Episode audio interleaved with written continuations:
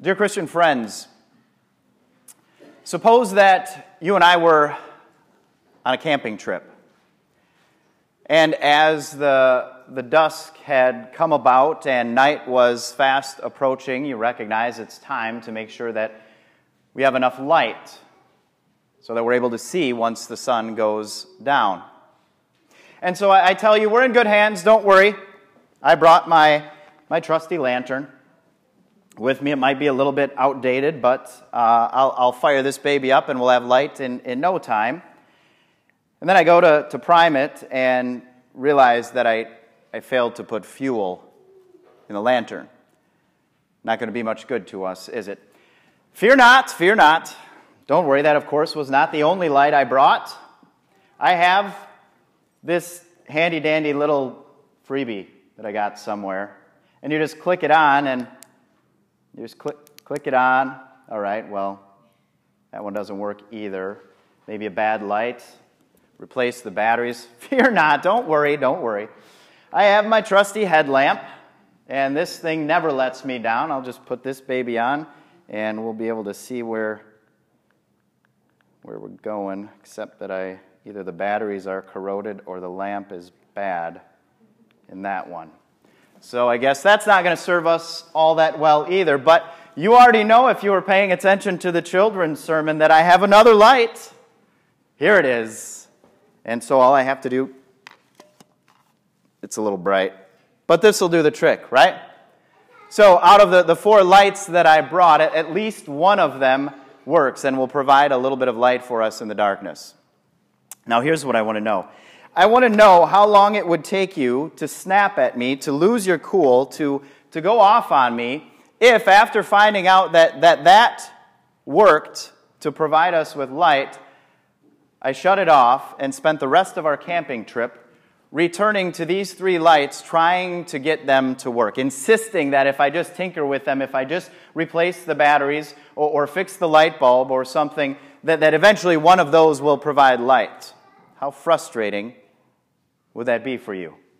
How angry would you get with me when, when you know that I'm going and spending all my time on three lights that don't work and skipping out on the one that does? Why would I do that, you'd think, right? How foolish. So let me ask you, why is it then? Why is it then that throughout our lives we continue to go after one light, after one light, after another light that doesn't work, and foolishly overlook the one that we know does.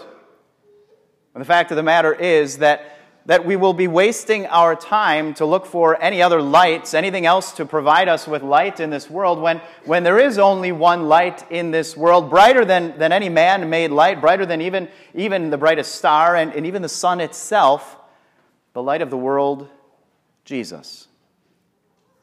Why do we pursue other lights nonetheless?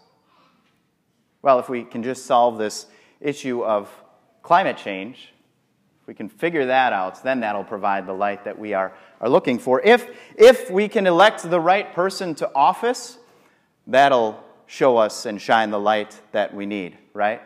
And, and yet, what is the, the problem with each of those? Whether it's those or, or it's gun control, flick, flick.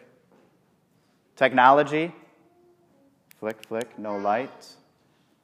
Science, flick, flick, no light. Maybe it's just a matter of, of teaching respect and, and discipline and, and morals and, and proper behavior, which is missing in this world. Flick, flick. Darkness. You see, while those all may be good things to pursue and, and to give our time and our energy to, if, if we are, are looking to those to provide a light that only Jesus can, then, then we will find ourselves disappointed and, frankly, in darkness. Because only Jesus, the light of the world, can provide the light that we need. Now, I understand maybe, maybe the issue is that you don't perhaps agree with Matthew this morning. Maybe you think that that phrase, that title given to Jesus, the light of the world, is nothing more than a sappy sounding spiritual phrase uh, that has been attached to him. And, and, frankly, you look at Matthew and you can say, well, well, the skeptic might approach it and say he just simply kind of picked and, and chose in the Old Testament. He looked for a, a, a section of Isaiah and said, Hey, everybody, look, this must be Jesus. And so you can write off one individual. Maybe, maybe Matthew was just a little off his rocker. Okay, but what about Isaiah? Because Isaiah did prophesy, Isaiah did point ahead to a light that would come into the world, right? And that's the one that Matthew referred to in, in our lesson this morning, the gospel, when he said, and, and actually quoted the prophet Isaiah, right? He says, to fulfill what was said through the prophet Isaiah the land of Zebulun and land of Naphtali, the way to the sea along the Jordan, Galilee of the Gentiles. The people living in darkness have seen a great light. On those living in the land of the shadow of death, a light has dawned. So maybe Matthew was a little off, but what about Isaiah? And, and then if you're going to write both of those off, guess what? We're not done yet because you would have to, to also address the words of Jesus himself, uh, who John in his gospel recorded, us, recorded for us as saying in, in chapter 8, verse 12, I am the light of the world. Whoever follows me will never walk in darkness, but will have the light of life. Now, if you deny that Jesus said those words, really, you don't just have to answer to Jesus, you also have to explain why John recorded Jesus as saying those words. So, just right now, we, have talked about Matthew, Isaiah, Jesus himself, and John, four individuals that thought that Jesus was the light of the world, and that's just scratching the surface, to say nothing of the rest of the writers in Scripture. So, do you really deny that, that Jesus is the light of the world? Well, probably not. You believe it, you agree with that. Maybe that's not the struggle that you have. In fact, I think this is more likely. I think more likely is the fact that we struggle to make the connection between the theological, the, the religious, this picture of Jesus being a light of the world, and, and struggle to connect it with the practical and the day to day and my life right now. We, we kind of keep them in separate compartments and, and we don't let the two overlap. And maybe that's why we struggle to see how Jesus really is the light of the world. So it's not a matter of, of denying that, that we celebrate at Christmas that, that Christ was born, but what does Christmas have to do with climate change? And, and it's not that we deny Good Friday or, or Jesus' death, but honestly, we struggle with seeing how a crucifixion 2,000 years ago is going to have the same impact as an election in 2020. And no, we don't deny that, that on every Easter Sunday we're going to gather with, with Christians together and celebrate and proclaim Christ is risen. He is risen indeed. But what does the resurrection really have to do with restoring respect in our society and obedience and discipline? You see how we see those things as being disconnected. And, and unless we see, and until we see that, that Jesus, the light of the world, actually does overlap and spill into all of those things, then we're always going to be missing out on Jesus' light in our lives. Is Jesus the light of the world? If you doubt it still, let me answer for you yes. Of that you can be certain. And not only of that, but the other certainty that, that also applies is that this world is a dark place. What Isaiah prophesied, as quoted by Matthew, was absolutely true when he described people living in darkness, when he described living in the land of the shadow of death. The world is really a dark place. You agree with that, don't you? You look at the world around us, and and I don't know how you could deny that. But perhaps, perhaps you even struggle with that, and that's okay. Why would you struggle with acknowledging the world as a dark place? Because maybe it's just our spin on it as, as Christians. In fact, aren't you kind of becoming accustomed to hearing others in this dark world point out that, that we're the problem? The world isn't so bad. There's, there's all kinds of good things, good advancements that have been made, and yet you Christians are the ones who are, are bigoted, who are racist, anti this and anti that. The world is fine, but you guys are the problem. Maybe if you just take off your, your shades once in a while, then you'd see the world isn't as dark as you actually think it is. Well, that's not the problem either, is it? Well, maybe, maybe the struggle is, is that we tend to compartmentalize in another way. When we speak of the darkness that Isaiah prophesied, that, that Matthew recognized as well, it becomes oversimplified as an us and them thing. Yes, the world is a dark place. Yes, avoid the darkness of the world. Yes, we are, are lights, we who are Christians, and we are, are separate from this darkened world in their unbelief and their acts of, of sin that is celebrated. And we don't have anything to do with those things. And that fails to recognize something that is absolutely essential to our understanding of why it's important that Jesus is the light of the world. That darkness isn't, it's not just out there in the world. That darkness is here, isn't it?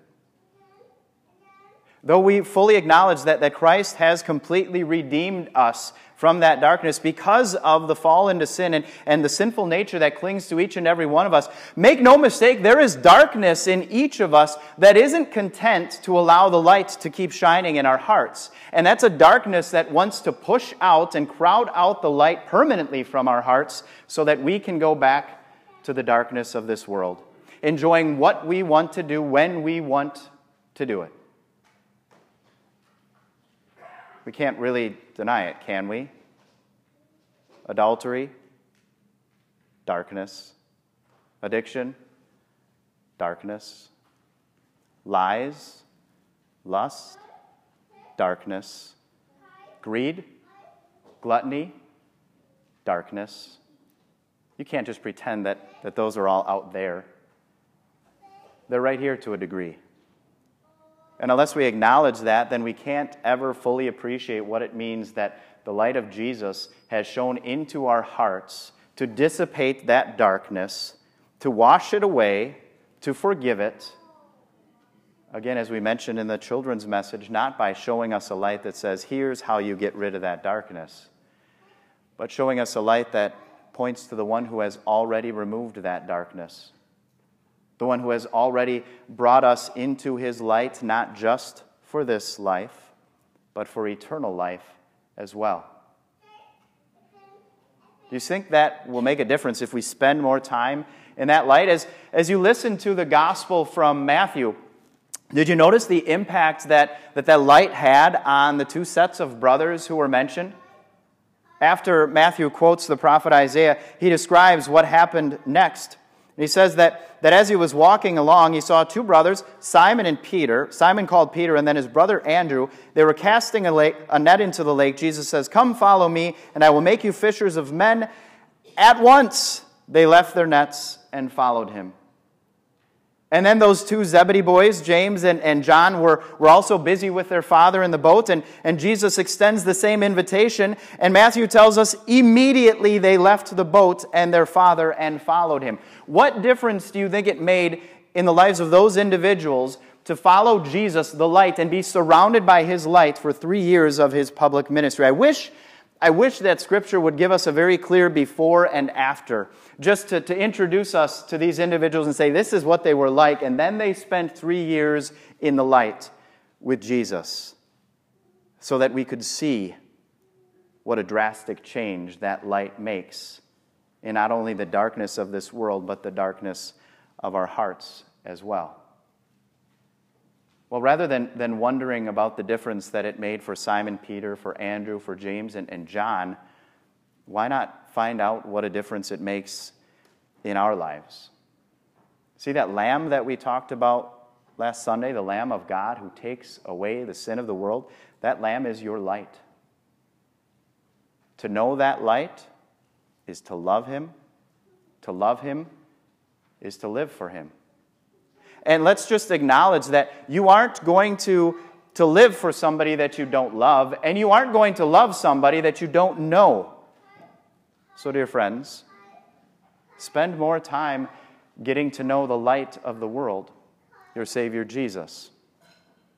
If His light only partially shines into your, your life at this point, how can you let it shine more brightly? How can you know the light better? And then love Him more and live for Him. Amen.